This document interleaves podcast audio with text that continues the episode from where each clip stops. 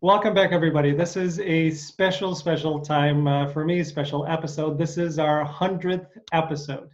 I am shocked beyond belief that not only do I get a chance to do something that I love, and I get a chance to speak to these incredible people, but some of them have been people so influential that I really needed to have them on this episode, and I wanted to thank them in person.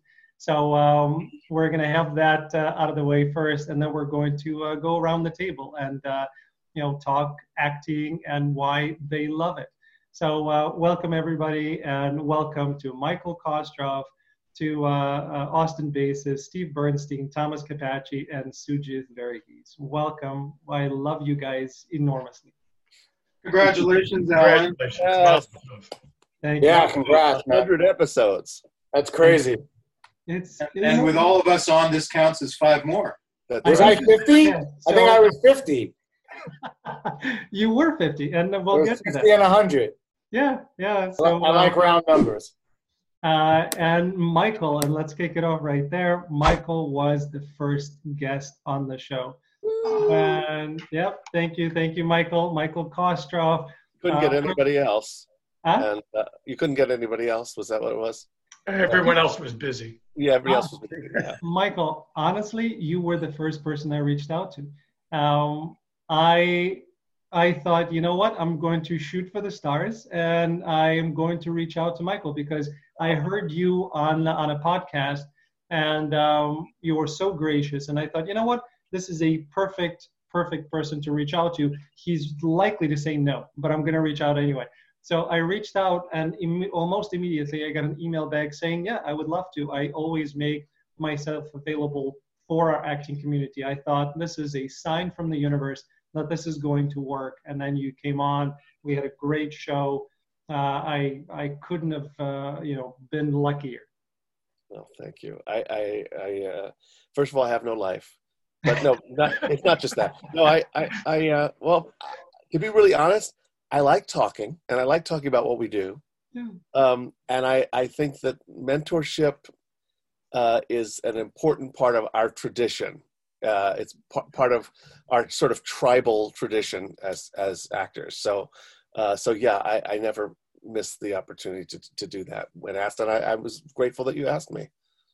It was wonderful, and another sign from the universe was because I like talking, as all of you know. You know, Austin and I couldn't shut up, and we talked for more than 3 hours. We'll get to that, but it was something that I said that means a lot, kind of, to me, and you took note, and you actually said, "Wait, I need to write this down." My phrase was, "This is not to pat myself on the shoulder," but when we're talking about mental health.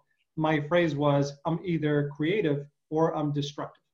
And, Michael, you stopped and you wrote that down. I said, this is another sign from the universe that what I have to say and these conversations are worth having. And that's why I need to continue with this. So thank you. It's my great honor. Mm-hmm. I don't know how I became the choice, but I'm very honored. And likewise. Moving on, the second person, from our perspective that was on the show is Sujith Varughese, who my family adores. And I'm not just talking about his shows. This is just Sujith Varughese. He became kind of he's part of the vernacular of our speech now. So anytime we say very nice, my daughter and my son respond by saying Varughese. Oh, excellent. Yeah, very nice Varughese. I need to use that. Yeah. And Sujith, you were my first actor from Canada that came onto the show.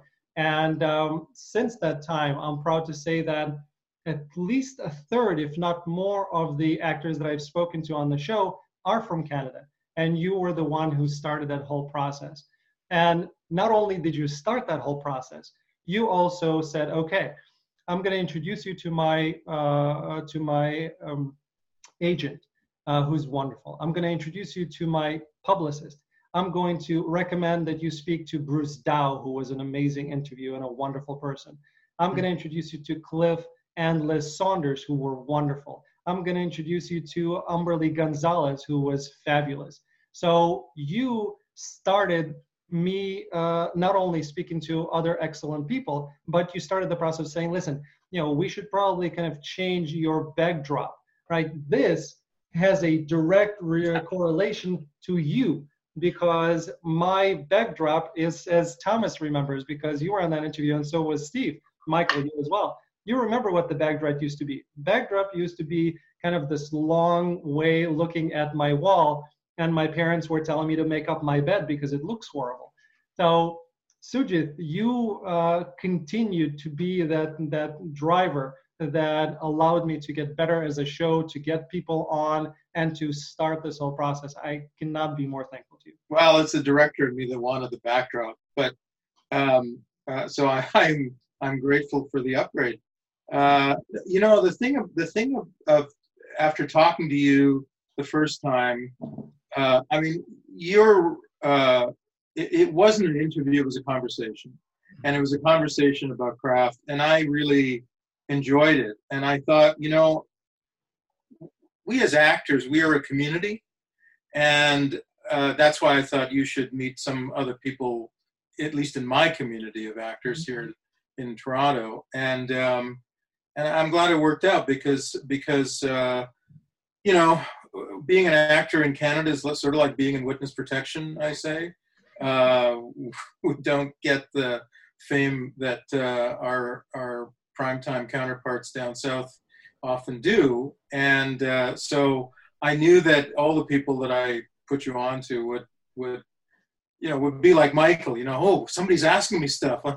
I'm happy to be asked, you know. So and I hope that they gave you perspectives that I couldn't have, you know, and I think the multiplicity of voices, you know, what's interesting about that is I suspect that you got both a multiplicity of voices and some common themes. And I think that for people who watch your show regularly will be a good takeaway. That's true, absolutely. And because, again, it takes many times for us to hear something for it to resonate. And you may hear the same information from another person, and then it finally clicks. So absolutely, that's been kind of the same pattern that I've seen over and over in talking to actors and hearing the same themes. Even casting directors who can't agree on most things, you still hear some of the same themes. So hopefully as people get to listen to this, they will get it and it will help them in their career. Yeah. Moving on, the third person that appeared on the show from our, you know, friends and family of the show is Steve Bernstein. Steve is a friend. I mean, he was a friend before the show. And, you know, talking about this backdrop for a second, who do you think helped me set things up, including the lights that are over there, and make sure that everything is done? And three-time Emmy, you know, winner Steve Bernstein, which, again, kind of blows my mind just thinking about that a person who has had a part in interviewing, how many presidents, Steve? I don't want to misquote. How many presidents did you interview? Six. Yeah, six presidents, and has been everywhere and seen everything. Now I get a chance to ask him questions of how I can grow and how I can do a better job and service the people who are listening and watching our program. So, Steve, I can't thank you enough, because anytime something happens, you know, my phone call is to Steve saying, hey, Steve, this is what happened. I want to talk about this. And you pick up, or you have to call back if you're busy. So I'm incredibly grateful to you. Oh, it's been my absolute pleasure. And I love the phrase that Michael used. This really is a tribe, whether you're in front or behind the camera. And I love embracing the people that want to do good work, no matter what it is, and want to help other people. So I think we talked about it during my conversation with you, is that number one, I couldn't compete with these guys. These are pretty impressive actors, but I don't compete with them. I compete with me. So if there's ever anything I can do to be of any help to anybody, really, it's truly my pleasure. Fourth person that was on the show, and again, this is all chronologically, is Thomas Kopache. Thomas is somebody who I've been watching on my favorite TV drama of all time. Everybody has heard me talk about it, The West Wing, which, you know, Michael, you were on an episode as well, which I loved. Thomas Kopache, I've been watching, you know, Tom for years and rewatching because I love the show. And I've seen Tom in, you know, Catch Me If You Can and Psych, you know, my first and the, you know, I have my number one drama of all time and number one comedy of all time. Psych is the number one comedy.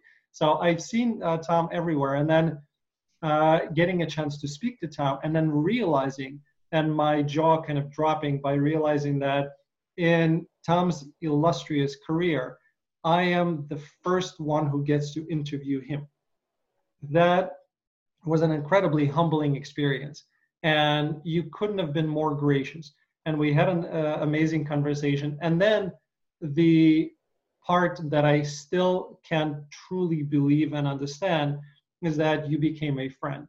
And you and your wonderful wife, Anna, are my biggest supporters, always cheering everything that I'm doing and have become closest friends and confidants. It still doesn't compute that, you know, May 20th was the first interview with Michael. And at that point, I was, you know, I was Alan. I was still Alan. Steve knew me as Alan. And now I get a chance a few months later to talk to all these amazing people who now become friends. I don't know. It's some parallel universe thing that still doesn't fully compute. Tom, it's such an honor and a privilege to have you as a friend, not only just a person who I've been watching and then had a chance to talk to. Well, thank you for those wonderful comments, Alan. And all I can say is it's a privilege to be with you and to be your friend.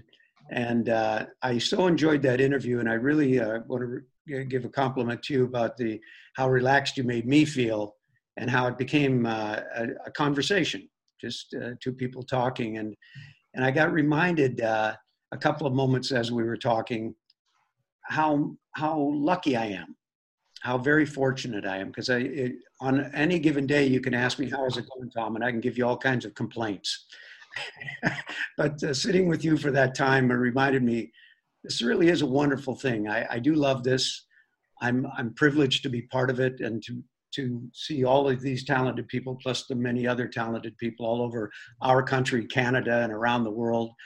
And it's a community, it's a tribe, and it's an honorable profession, an honorable craft that goes back, thousands of years. And so it was wonderful to be reminded of that. Thank you for that. And I didn't necessarily wanted to be reminded of how old I was, but that had to come with the territory. But I so enjoyed it, and I just congratulate you, Alan. It's wonderful to be part of this and wonderful to see how this has grown. Thank you, Tom. And you know, last but not least, Mr. Austin Basis, who was the 50th interview, and now he's a part of the 100th show. Austin Basis, the way that we got in contact, is another incredible actor and a wonderful person who I adore. I thought about how many little windows can we fit into this so people can actually see you, and I stuck with only 5. But if I had a chance to invite more, I certainly would. So Tim Davis would be one of those. He was wonderful interview, such a great guy. And then Austin is his friend. So that's how we got connected. And Austin and I couldn't shut up. We talked for more than 3 hours, and I had to cut it down into 2 parts. And we could have talked more. I just started feeling bad that I'm taking so much of his time. And it was an amazing conversation. And then Austin did something that will always stay with me.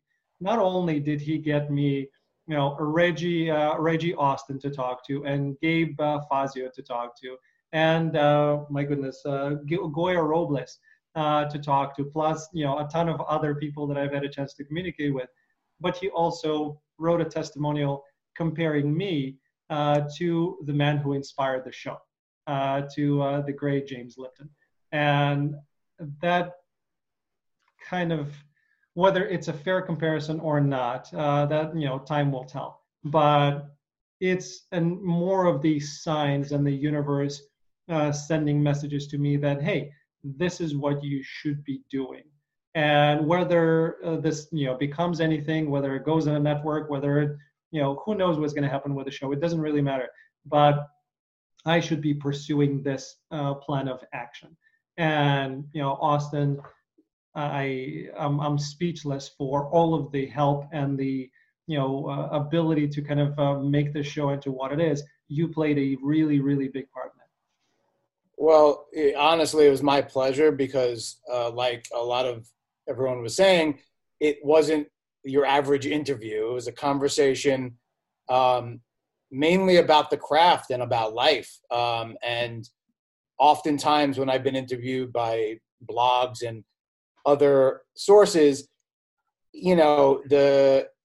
the questions don't really scratch the surface of, who you are as a person, what you do as an actor, as a craft. It's all the buzz kind of questions that everyone wants to know.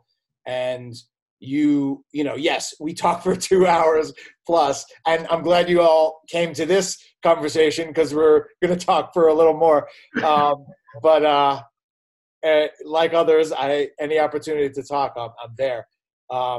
And like Gabe Fazio said, that guy will talk your ear off. But it was that extra layer, and that's kind of where the comparison to James Lipton. I went to the Actors Studio Drama School, probably saw 50 interviews in my time in the 3 years there, about 17 or 18 a year. And I think it goes back to what someone was saying about the more interviews you do, the more these themes start to arise with people in our industry and our craft. And those things that kind of bubble to the surface wouldn't have bubbled to the surface and wouldn't have become clear without someone like you that's taking the time and asking the right questions and also asking the follow-up questions about that stuff. So that's kind of where the comparison is. And the more interviews you do, the closer the curve goes to someone like James Lipton, who, has a lot of interviews on his belt and, in more of a public format. But I look at you compared to James Lipton. There was a movie a couple years ago, the guy who was in that thing, remember? I don't know if you guys saw it, but I know Michael could relate. I feel like a guy that was in that thing where it's like, you've been in some stuff, people kind of recognize you. They're not really sure if they know you from camp or school or what. But then you have someone that, takes the time to interview and talk to you for a couple hours, and people find out that there's like a three-dimensional human being and a life and someone who takes his craft really seriously. And I think everyone here can attest to that, but you provided that opportunity. So thank you. And, continued success. May another 100, happen in the next 6 months. Also, I do have to thank you too, because it came in this time when we're all quarantined, we're all separated by this crazy thing happening in the world, and that we had what we love to do kind of taken away from us in a way.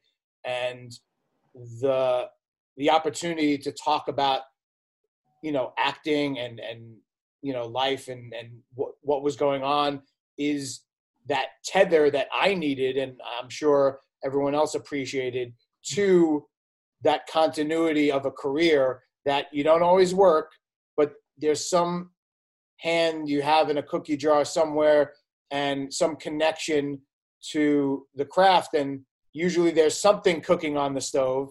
And in a time when kind of the stove was shut off, we had, something like this to kind of sit for just 2 hours or an hour or however long your interview was to like get back in touch with your artist and your craft and, life away from politics and the pandemic. These days, it's sort of nostalgic, sadly. Yes, totally. Oh, the days back in February. Remember auditions? We were going into auditions in person. But kudos to you, Alan. I mean, as Austin says, at a time when the world basically stopped, you were creating. And that's really very impressive to see an opportunity rather than a reason to just plop on the couch like the rest of us. I've always been very impressed with what you've accomplished. Yeah. Thank you. I do feel a bit opportunistic because the right ideas come at the right time, no matter what that time is. Yeah. And I was taking workshops and I was taking acting classes and I was speaking to very interesting people, but I didn't get a chance to really ask any questions because it's, you have your 2 minutes and that's it. And I thought, well, that's not enough for me. I want more. And I want all this information to be available to people so they can go back to it. And that was the impetus for starting the show and thinking, well, during this pandemic, while at that moment I was thinking, hey, we may have a month or two for me to talk to some people. Unfortunately, it's taking a lot longer, but that's how it started. If it was not for COVID, I'm not sure that I would have had this show. So if it's a silver lining, then, God bless it, because that certainly has given me a drive and a completely different avenue that I would not be in otherwise. Yeah. Few more thoughts and then we'll get to our discussion. As you've mentioned, the conversations, because I keep hearing it from all of you that these became conversations rather than interviews. And the first, I think, time that I heard it, it took me aback. I knew that it was meant as a compliment, but I wanted to have interviews and I wanted to be viewed as the interviewer. And then I threw it away and I thought, I don't care because this is too much fun. And these are conversations. I don't care what we call it. This, I'm still asking questions and then there are follow-ups and whatever way people want to identify it, this is what I want to do. So there was a part of me that actually wanted to even change the name to have conversations in it. And maybe at some point I'll rebrand, but you helped me understand what the important part of all of these interviews were, which are the conversations. And it has become global. This is, I'm kind of blown away because I've been able to interview people who are actors from Russia, from India, from Italy, from Germany, from Peru, from Mexico. Right now, as I look at, because again, all of the interviews, the audio portion goes on all of the podcasting platforms that are available around the world. The audio portion, the podcast version, we get more views and more listens, from India than anywhere else around the world. So there are more listens from India than there are of US and Canada combined. So this has become, at whatever level it is, because it's still a tiny level, but this has become a global show and something that people actually watch and listen to all around the world. I'm still, kind of blown away by that too. Well, the thing is, Alan, you don't sell yourself short here in that because you're an actor, it was inevitable that it had to be a conversation rather than an interview. Like when I do interviews, and I do those too, there's a translation that has to happen.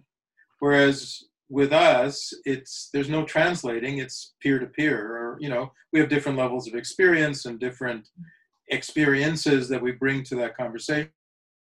There's no translation required, you know what I mean? And I think that that's refreshing for me because, when the world was normal and you could talk to your colleagues, it was never about this, it was about your lousy residual check or something like that. But to be able to talk craft with a peer is it's a real pleasure. And I think that's what makes this, your particular podcast so special.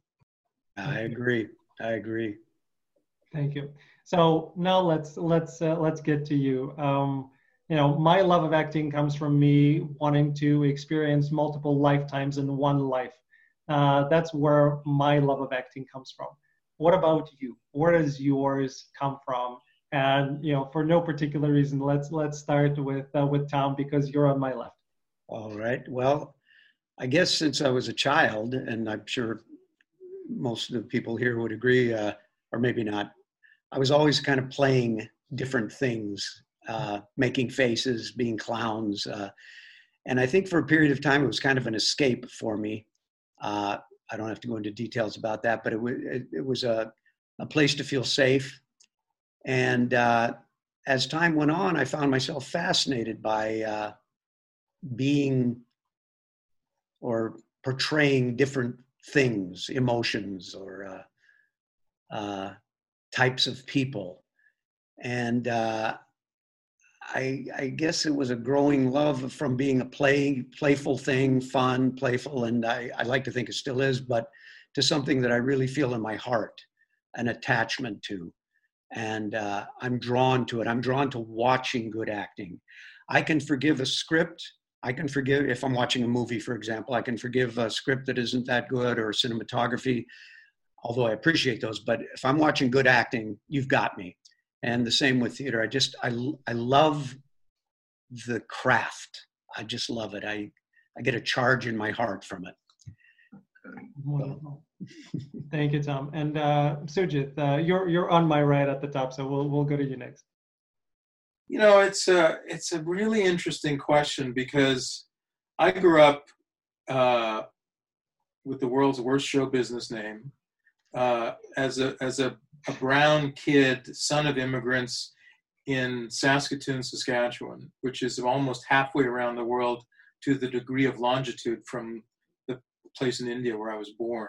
Mm. And that, you know, my parents came to Canada brought me when I was a year old. So I grew up here, but I think that belonging was something that I craved and I didn't find very easily as a child, you know, even though I was growing up and seeing the world through my eyes, I didn't see me in the picture that everybody else saw. So I didn't see the only brown kid in the school picture. I didn't see the only brown kid trying to play football or trying to play hockey or whatever, and not having a dad who even knew how to skate and to teach me how to, you know, all this kind of stuff.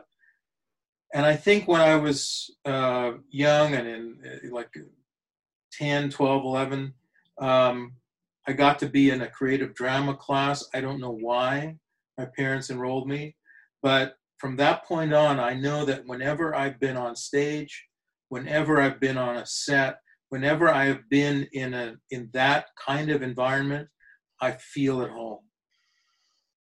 It feels like home. You know, I'm on this show now called Transplant, which is this huge hospital show. And I shot the very first scenes shot for the series.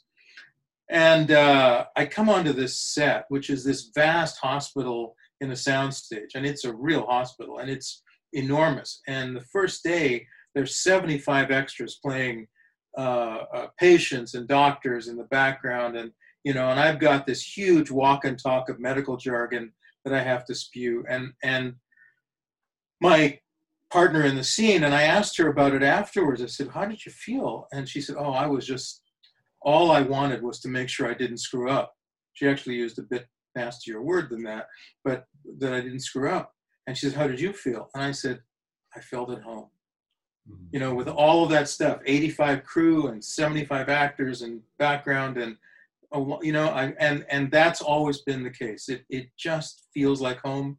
I don't know how that translates. I don't know what, you know, I can't tell you what that would be if somebody else tried it, because I know lots of people do not feel at home. I mean, not actors, but non-actors do not feel at home in front of an audience. I'm more at home in front of an audience than I am at a party. You know, I'm more at home in front of an audience than I am walking down the street. I don't know why that is, but I know that's the case. That's beautiful. And by the way, for those watching, the show that Sujith named is #1 drama in Canada. He's also on #1 comedy in Canada, Kim's Convenience. So please go check it out. Well, I just found out that Transplant is the #1 watch show on American television now, because it's on NBC. And on NBC, that's right. Yeah. Wonderful. Beautiful. Tuesday night at 10. Yeah, we'll put a link below that as well. So Steve, how about you? Where does your love of acting come from? I guess it would be something of a cop-out to say, well, what they said. I mean, to Tom's point, as a kid, I was, the silly clown who did voices, and if I could make somebody smile and laugh, I floated. And to Sujith's point, even though I had a very different background, I never quite fit in with any particular group. I could play sports well enough, but I wasn't a jock. I could do everything okay, but I never really fit in. And I think becoming other characters, reading the room as it was, even when I was a kid, and saying, this isn't going to work in this group. And my mind just went in that direction. And like you're saying, Sujith, I feel so comfortable on set. I just did something recently where, big crew again, everyone's been careful, thankfully, a big ensemble cast, and I'm walking in with this big moment and kind of standing in the middle of everybody. And when they yelled cut and the director came over and said very nice things, I walked away. I started giggling to myself because I can't believe I get to do this. It's just so much fun. My dad was a wonderful storyteller. And I think that's really where the love came from. He would tell me stories when I was going to bed. I never realized at the time that he was improvising. He was making it all up as he went, because I always thought, I got to get that book that he was reading from. There was no book. And I just love stories. And like Tom was saying, well-told stories. Yeah, I have a tougher time forgiving bad cinematography, but the bad acting just it makes my skin crawl. But the good stuff, I sit there and I watch people nowadays, and I sit there and go, wow, I couldn't begin to do what they just did. That's beautiful. And I just love it, and it draws me in because it's wonderful storytelling. And that, again, the tribal aspect, we're passing down our stories, and this is an important way that we do that nowadays. And I'm just thrilled to be a part of it. Yeah. Thank you, Steve. Michael, how about you? I was nodding through what everyone else was saying also, because it was a lot of it's, I love the commonality of our thoughts and feelings on this. I think for me, my love of acting has a lot to do with its rightness for me. I don't know what I believe about things like this, but it feels like a calling. Like when a dog sees a squirrel and that becomes their complete focus. As soon as I knew there was such a thing, I was like, oh, no, that's my thing. And so when the fact that I decided to do this crazy thing with my life, which is so unstable and weird and full of crazy people, has a rightness. There's a click to it where it's like, I'm doing the right thing. That was my thing, that following that beacon and there are certain qualities about me that I think there are reasons why it fits. One is I'm restless. I always want to do the next thing and the next thing and the next thing. And we get to step into all these different lives and circumstances constantly. It's one of the ways that I've come to really relish auditioning, which is something that I've been, as you know, that's my thing. That's what I've been teaching, is because for that moment, I get to be somebody completely different, and it suits my restlessness. And also another thing that I'm always candid about is, like many actors, I just the low self-esteem, the self-loathing, the lostness, the confusion, the darkness in me, when I'm in the right place doing the right thing, I'm like, okay, I'm okay. I'm with my crazy, weird people doing the thing I'm supposed to do. And it sort of puts a piece, the other thing is for me has to do with empathy. I'm finally realizing in my late old age that my level of wanting to really understand people is maybe a larger part of who I am than it might be for other people. And so there's a sort of a diplomacy and gap bridging in acting where it's like, yes, I'm playing a horrible human being. Let me see if I can make a case for that guy, And I think that's one of the gifts that we keep giving to viewers is hang on. Let's I'm always telling my acting students, I'm like, make a case for your character. Let's see if you can make a case for that person. So it's, you know, again, I could also talk for 3 hours about this, but I think that's what the love of it comes from all of that. Oh, and the camaraderie of show folk, best people ever. I finally am just giving way to it. We're more interesting than other people. We just are. That's all. It's hard to argue with that. And then this, by the way, you know, I was making a case to my wife who hates all this uncertainty, but I was making a case to my wife for why our daughter should continue being in theater. She's a sophomore in high school. Mm-hmm. And I told her, look, high school is difficult enough. You want to be surrounded in a community that's accepting, that's open, that's weird, and they're okay with it, and that are all for each other. And that's what the acting community does. And lots of our friends are in there. And that, I think, was one of the things that resonated with my wife, saying, okay, fine, she can do more theater because it'll be easier for her to go through life. It's true. It's like a little oasis.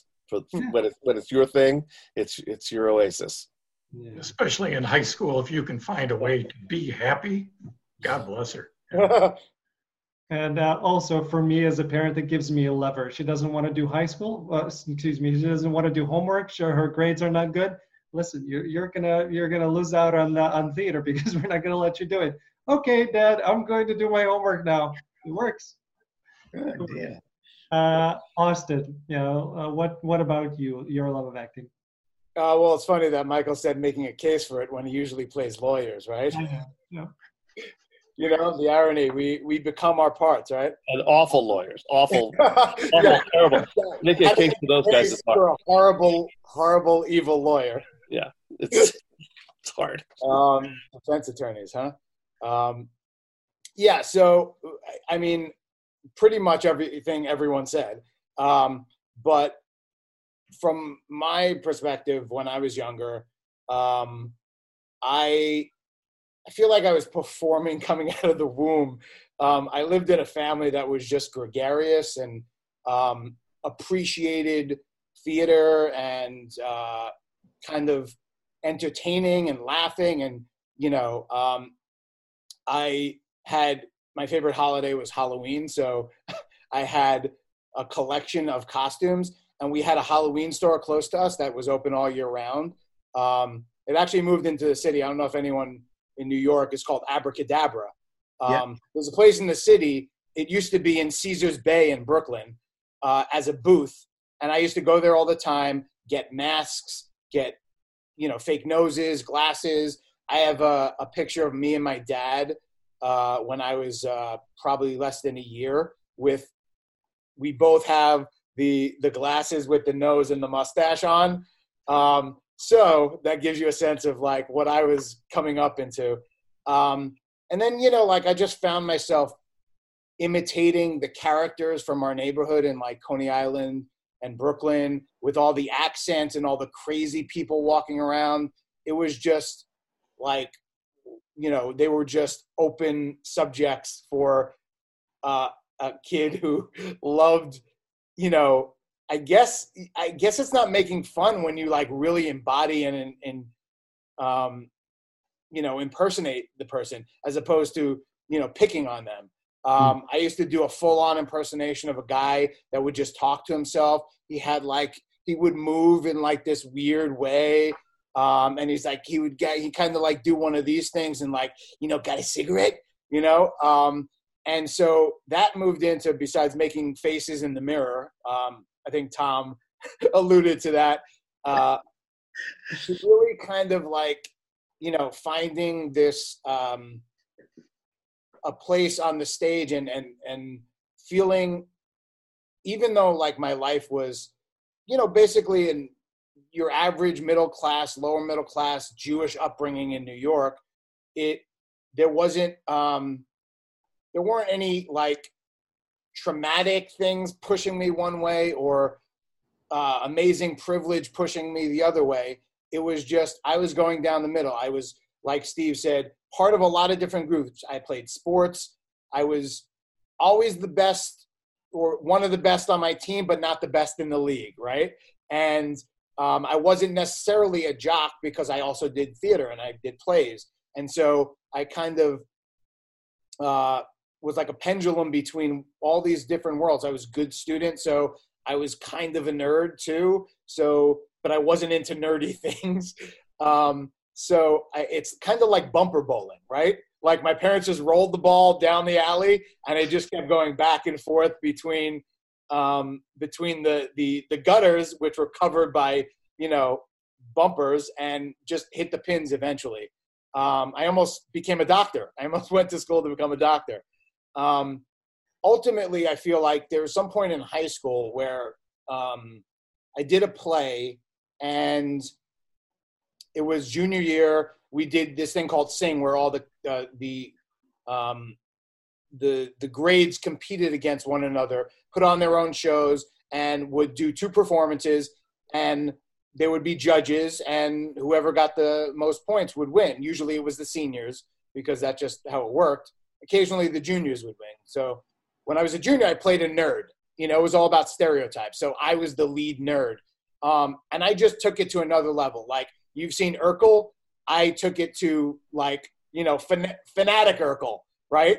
Over the top, that kind of like Jim Carrey, desperate, like anything for a laugh kind of thing. And there was this point when I felt like there was this click where no one else was on the stage. And it was just me conducting the audience to my whim.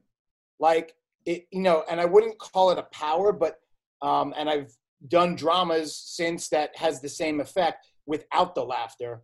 But I would reference it. I thought of it when someone was talking, but it's something about the air in between people, right? That as a theater performer, that you don't necessarily get as a TV or a film actor, but even on set, there's the air in between people that is a static energy in theater and in life that's unlike anything else that you experience. And that type of connection and that type of energy catapulted me into kind of becoming an archaeologist of my own imagination, my own potential, my own, you know, mind. And so pushing the limit of like what I could do and the extremes of characters I could become, and again, make the case for the worst evil people, and then bring vulnerability to the most confident and empathy to the most confident of, you know, unattractive individuals. And even more so, bring myself, the kind of like, you know, the guy from that thing, you know, the everyman, to a role where people could actually see themselves and believe that I was living that kind of that life for them, you know, that they've lived, to represent them, but to relate, someone to relate to. And I feel like where my success has come in my career has been in those roles where even if he's the murderer on the procedural, that there is some aspect of, you know, my performance or my interpretation of the character that allows people to relate to that, and to like carry that forth, and to, you know, just almost share that love and kind of become more human than they can be in real life, because we all have insecurities and we all have guards up, and, you know, it's, you know, we just do small talk with guys and we don't talk about feelings and talk about sports and quote movies and, you know, all this stuff that, I mean, especially this time is changing now, because, I mean, people, all they have to do is talk. There's no contact. So, but yeah, so that love evolved, and it was a natural level. I always think of it as a natural evolution. And even when I contemplate something else, the bumper bowling pushes me back towards the pins. Perfect. Sujith, I was pointing at you because you almost became a doctor. So, and you've played so many doctors that I think you were, maybe you were kidding, maybe you were not, that the Canadian Medical Association, or AMA, was saying that they would award you a doctorate degree just for playing so many doctors. Is no, the Actors Union. Actors Union, got it. Once I hit 50 doctors, I get an honorary medical degree from the Actors Union. Perfect. Michael, what about you and the lawyers? Any discussion with the legal? Well, I do have my diploma from the set of The Wire that says that I'm a lawyer, which is pretty good. They said you could have one prop. I said that I want that, so I have a fake law degree. But no, I don't think I would be qualified to practice law. Well, but that brings up a really interesting question, at least for me. So I know what you took from the set of The Wire. How about you guys? What was the, from your iconic shows, the West Wing, or now Sujith, the show is fairly new, but what were some of the things that you had a chance to take from set that are really kind of are really for you, and you'll never forget them? So Michael, we heard yours. What about anybody else? Tom, what did you take from West Wing or Star Trek or wherever? Oh, well, Star Trek. Getting back to my loving to make faces as a kid, I was always an alien on Star Trek. Okay. I loved being aliens. I loved having the makeup on and these creatures.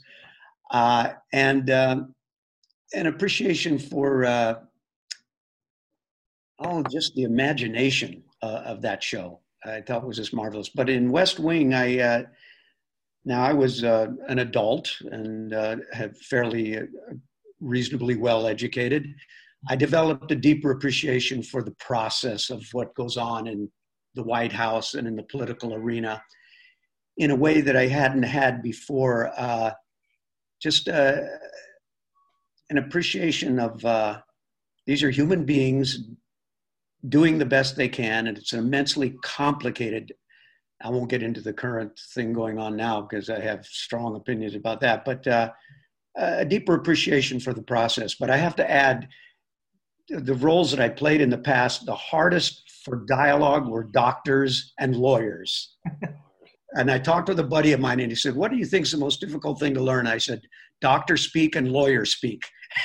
And he said, "Yeah, I agree." So hats off to you guys.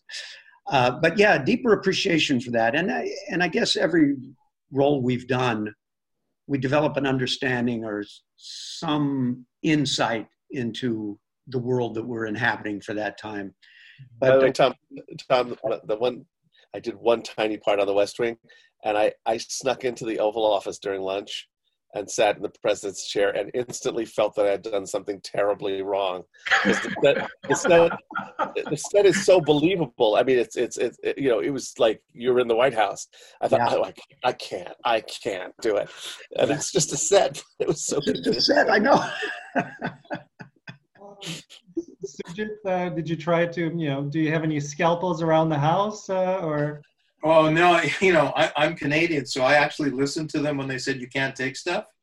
But I will say there were two times that I really wanted to. One was about 20 years ago, I was on a movie called Mission to Mars, and NASA was assisting in the making of that film. So I had a lot of time on my hands, so I would walk on this vast space station set, and I went into the galley part of it. And I opened up the drawers on the galley, and they were all filled with actual NASA astronaut freeze-dried food. I mean, they could have put cat treats in these drawers because they were never going to be used, but they were all filled with this NASA food. So I really wish I'd stolen one of those. And I guess I'm giving a bit of news away. I'm on the upcoming season of a show called The Expanse. And I really wanted to take one of those futuristic cell phones, but I didn't. Can I add one more thing? Yeah. I did Wizard of Lies, which was about Bernie Madoff. By the way, I've never stolen anything. I've only asked, and I asked the prop guys whether I could have some Bernie Madoff checks. They went, "Yeah, sure." So I sent my agent like $100,000 Bernie Madoff check, and I said, "You might want to hold off on cashing this just for a little while." Amazing. Amazing. Well, I'd like to throw something in quickly. Many years ago, I did one of the last episodes of ER, and I was a heart surgeon doing a heart transplant.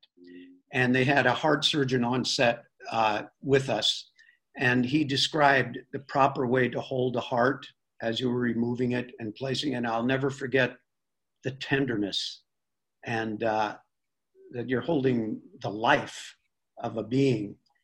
And I don't know, I'm throwing that in. It just stayed with me. I couldn't steal anything, but that experience was is still vivid in my mind. And I'll throw a plug out for a film I just did a year ago this summer, Team Marco. Will be streaming November 20th. It's a beautiful family film. I thought you were going to say you stole hearts. Yeah. That's where I thought this was going to. Yeah. So last day of ER, I have a heart. It's on my shelf. It's quite an experience. Yeah, no, that's wonderful. Steve, what about you? Anything you took that you asked or didn't? Well, I've asked for things, but I must be part Canadian from somewhere way back when they said no. I kind of believed them.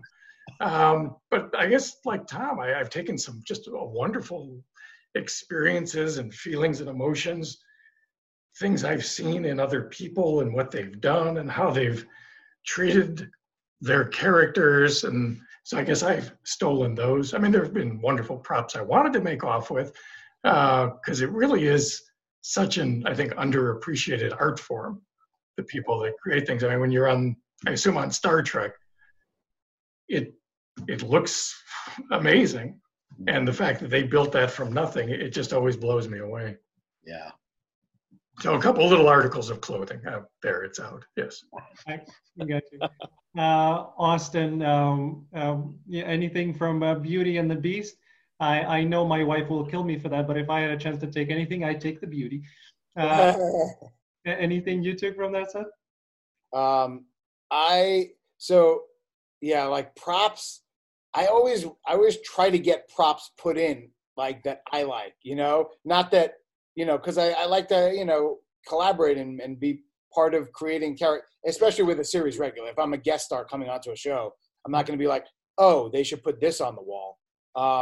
But I always wind up getting wardrobe and in my case, glasses from the characters. With JT, I had bought about 6 months before the audition, the first audition for the pilot.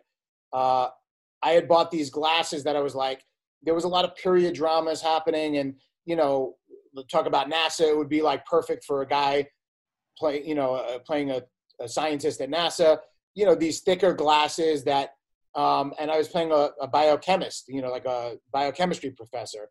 Talk about language to get your mouth around. You know, every episode, exposition of biochemical things I'd never heard of when I first read the script. So I think I have kind of an education, but I wouldn't try to do anything. I wouldn't try to gene splice or anything like that. But yeah, so I would always kind of take the glasses. For that one, my glasses were the ones they used, so they just ordered, you know, kind of doubles of them. And then at some point in the series, they broke one of them because that was part of it, that I was supposed to be dead. And they find the glass on the floor because someone steps on them. And they only had like two sets or three sets to work with, including the ones I had to wear later in the episode. So those were mine originally. I never took those. But on the first series I did, Life Unexpected, I did take the glasses. And you wear a certain type of glasses, people that do wear glasses in shows, it becomes a little more iconic and attached with those, right? It matches with the character. I'm not necessarily Johnny Depp who's going to dress like Jack Sparrow or whoever for like 3 years after Pirates of the Caribbean. But I feel like there is this postpartum thing when you're able to take part of the wardrobe that it eases the transition back into real life or back to yourself, or in another way, it becomes a part of you. So certain flannels I have are from Beauty and the Beast. I have a couple sweatshirts. I have these really cool high top sneakers, but they're brown leather. So they're kind of like shoes, and they, you know, I just love them. And there were multiple pairs on set because I always had stunts. I would say the craziest thing I have is, and Tom may know something about this, is a face cast or a torso cast of my entire head that I had to do for a complete prosthetic over my head of a pig. And so I, in my closet, and for a while I had in the corner of the room until I started dating my current wife, she was like, you got to cover that up. Because it's literally like this and just all white. It's like a death mask. Yeah. Just torso, just suspended on the floor. And it's really heavy. It's like what they use to mold the, you know, prosthetic silicone stuff in the clay. So they make the clay mold, then they make, you know, but your face and your head are there for them to make up what they want to based on your dimensions. So I have that somewhere in my closet, and it's going to stay there. Yeah. Because if we have kids, I mean, that would scare the shit out of me, you know, or my nieces and nephews. Listen, Halloween is coming up, so I mean, may take that out just for that. I know that, again, this is, I know all of us can talk for a long, long time, and I would love every moment of it. But as the last question that I wanted to ask you, and you know, I keep in mind that I'm asking this question of an audience who between them has 475 IMDb credits, a writing award, an acting award, and 3 Emmys. So what if you had to pick one thing out of your careers and say that has been the key to your success for your career? What would that one thing be? And let's start with Steve. Sure, come to me first. Well, first off, I don't feel like I have achieved a level of success. I mean, I'm loving it. I mean, only 3 Emmys. That's come on. Just no. I mean, I'm when I see 470 some odd IMDb credits, I know what number I'm pulling. I guess it's the connection with people. It's the desire to listen to the other guy. I've been in several scenes where, you know, the camera's on my scene partner and I'm listening, I'm boring in, I'm with them. And when the scene is over, they'll come over and, oh my God, thank you so much for that. And I'm thinking, for doing my job?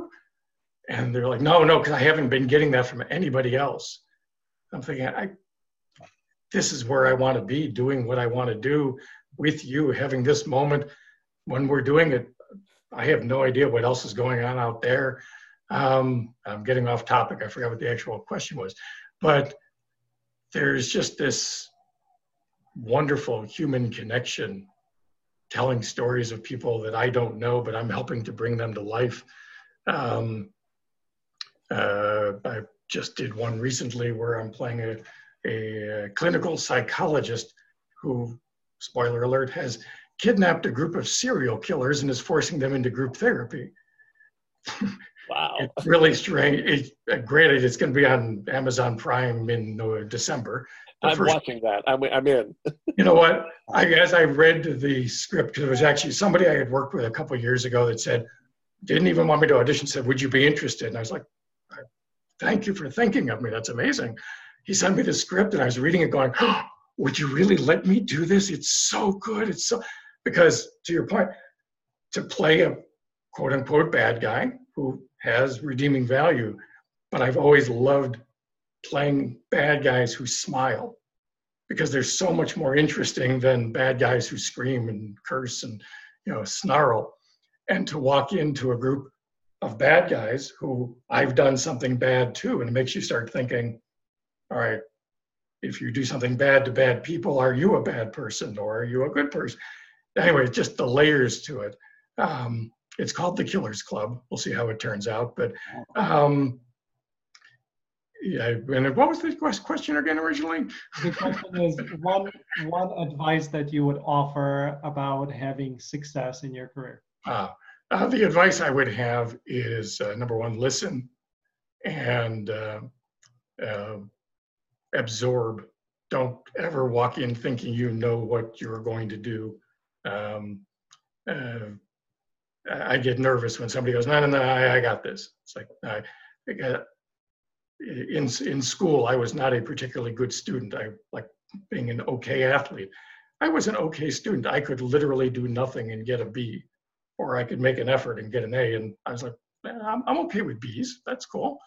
Now, at this point in my advanced life, I love learning. And I'm on set and I'm saying, please, what else you got? Tell me. What are you seeing? So I guess my little bit of attempt at wisdom is listen, pay attention, and ask questions, and believe people who you trust when they tell you things. Thank you, Steve. Michael, what about you? So first, I will always attribute part of my success to accident, coincidence, and chaos. Because I never lose sight of the fact that there are much, much, much better actors than I who have don't have the career that I have, and I think we're foolish if we think it's because we're all just the best actors out there. I think some of my, I was lucky enough to get on a show that became, one of the best loved shows, and so part of my success is because of that. In my normal, usual counterintuitive way, I'm going to share my absolute truth. I think part of my success has been very low expectations and an utter lack of ambition. And I'll explain why I say that. Both of those things have enabled me to concentrate on the work, not the career. When I go play a part, I'm like, oh, this is so cool. I get to be this person. Not it may lead to, it may not lead to. I have very low expectations, and any job I get exceeds those. Which is just, it's always a surprise and it's always a joy. And I'm not particularly like calculating how to move my career forward. I just want to keep slugging in good work, and exploring these characters and having that juicy fun of being somebody else for a minute. So that's my weird answer to your very sensible question. No, it's a great answer, and thank you for offering it. Austin, how about you? I knew you were going to come to me next because there's some time in the future that Michael and I may play relatives or brothers at some point. I feel like there's some sort of resemblance that I'm not quite sure of, but there's something there. Maybe if I put on, let's switch glasses. Yeah. Yeah. Imagine if I did. It's funny. There was an exercise we did in one of my voice classes that in at the Actors Studio Drama School that I was in the third year, and it was like you're starting to kind of finish out, but it was my first time with this particular voice teacher. And it was like the first day of class. It was like one of those exercises that's like, break the ice, And there was an exercise to be like, you had to say you have to shout kind of full voice, full diaphragmatic voice, kind of what you want to express as an actor, like why you act, why, what you bring to the table, And I think I said something like, it was probably a longer version of it, but joy or, enjoyment, fun, because even in the most dramatic, dark characters, as actors, we have fun. And that goes to, and I have to remind myself, it goes to auditioning and failing that it's not fun to audition, put your heart and soul into an audition and not get the part. But the challenge of it, as the athlete, competitive person that I am, makes it fun because I'm not really competing against anyone else besides myself. It's not like one guy keeps getting the same roles over me. Yes, certain guys get roles often over me, usually the bigger ones, but then I get the TV roles, series regular TV. And I think TV is better than film now anyway. But there's a sense of like enjoyment, joy, fun that I want to relay in the experience and the opening of perspectives and empathy of different points of view. Like all these characters we play have all these different points of view. Yes, you're going to be in some camp, but who knows? I could play like, you know, there's a lot of white supremacists out there and I'm Jewish. So I could wind up playing someone like that in a future role. And to kind of see life from that perspective, I think helps other people, helps the world. But I mean, honestly, more selfishly, helps me see what other people's lives are like, and or gives me a glimpse, because I'm not really going to know. I think Lenny Bruce, I did a project on Lenny Bruce when I was in school, but he said something like, I am the sum of everything that's happened to me. And so you know, certain people in this world, maybe some people in power, only think what's happened to them. As actors, I feel like we've gotten to see what happens to other people.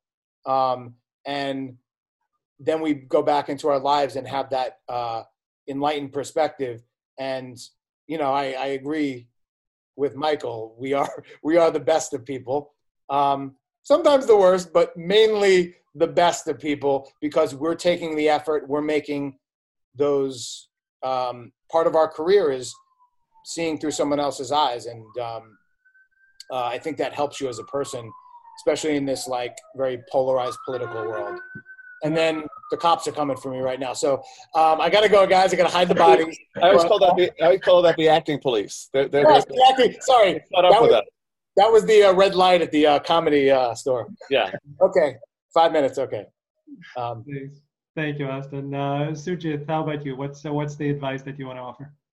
Well, first of all, let me say that if we're talking about the secret of my success, I am still waiting for my big break. Don't even think that isn't happening. But if I had to define why I am able to do what I do, I think it boils down to three things. One is reading. You know, I grew up in a small town. There were no plays to go see. There wasn't, and this is before the internet, there's no movies that are coming except, you know, the big Hollywood movie that comes to town. But I could read the great plays, and I could read anything, read whatever. Like I read every book on show business in the Saskatoon Public Library between the ages of 14 and 17, you know, and I, whatever that enabled me to do is that's the fuel that I carry today. The second secret is diversification. I didn't plan to be an actor. I didn't think I could have a career as an actor growing up anyway. I started as a writer. I went to drama school and didn't take acting classes. I took directing and dramaturgy, and I really started as a writer. I broke into television as a writer, and I ended up writing something that I ended up acting in, and that's how I started acting. So diversification, and I continue to work as a writer and a director. Diversification has been the secret of my success because it's been the secret of my survival. You know, I can't ever count on one thing, particularly acting. I mean, it has lately, but you know, it hasn't always been there. But I've been able to survive through diversification. And the third thing is luck. You know, that simple. There is no reason at all that somebody like me from my era, growing up in small town Canada, should have a career in show business. And I can give credit to myself for the reading part and the diversification part, but there was a lot of luck involved, you know, and it continues to be. And I'm just, I'm grateful for that. You, obviously, I don't think you make luck, but you make opportunities for luck to happen, I think. And that's where parts 1 and 2 came in. So that's how I would answer that question. The other thing I wanted to say, just going back to your previous question, is not so much props, but one thing I love being able to take away as an actor are skills that I've had to learn. Like, I can assist on an emergency C-section now, seriously, because I was trained. They bring us in 2 days early on transplant to learn the operations. I mean, there are driving things that I had to learn. You know, I rode a horse and had to take horse stuff, you know, like there's a whole bunch of things that I would never know otherwise if I hadn't been an actor. And that to me is a great gift of being an actor. And props aside, those little skill things are my great joy. That's wonderful. Michael, you ever play a lawyer on a horse? The Pony Express had to have who does C-sections as he rides, yes. You laugh, but yes. The Pony Express had to have some sort of presentation, right? It was King of Queens. They, the lawyers went on a retreat. There were horses. Yep. Yes. That's awesome. Tom, let's end with you. Let's see. I would say that come to the work prepared.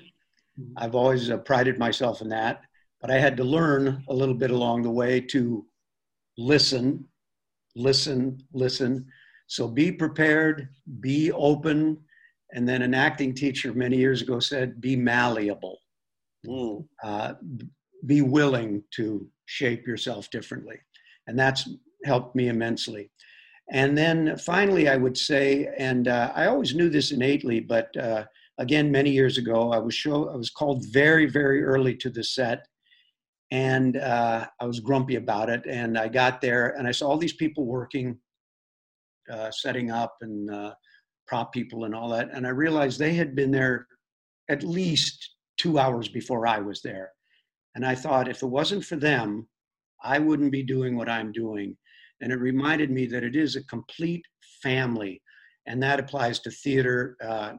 Every rehearsal I ever went to, there was always the stage managers there and prop people doing things that were a huge family doing this.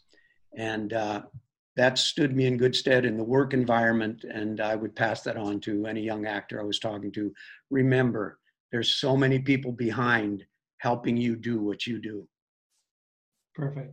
And it's a great segue into how I view all of you, which is family. And I'm incredibly grateful and humbled and still beyond any kind of belief of why or how, but you are family. And thank you for being with me through this, first 100 episodes of this show and an adventure, which I don't know where it's going to lead down the road, but I'm enjoying every moment of it.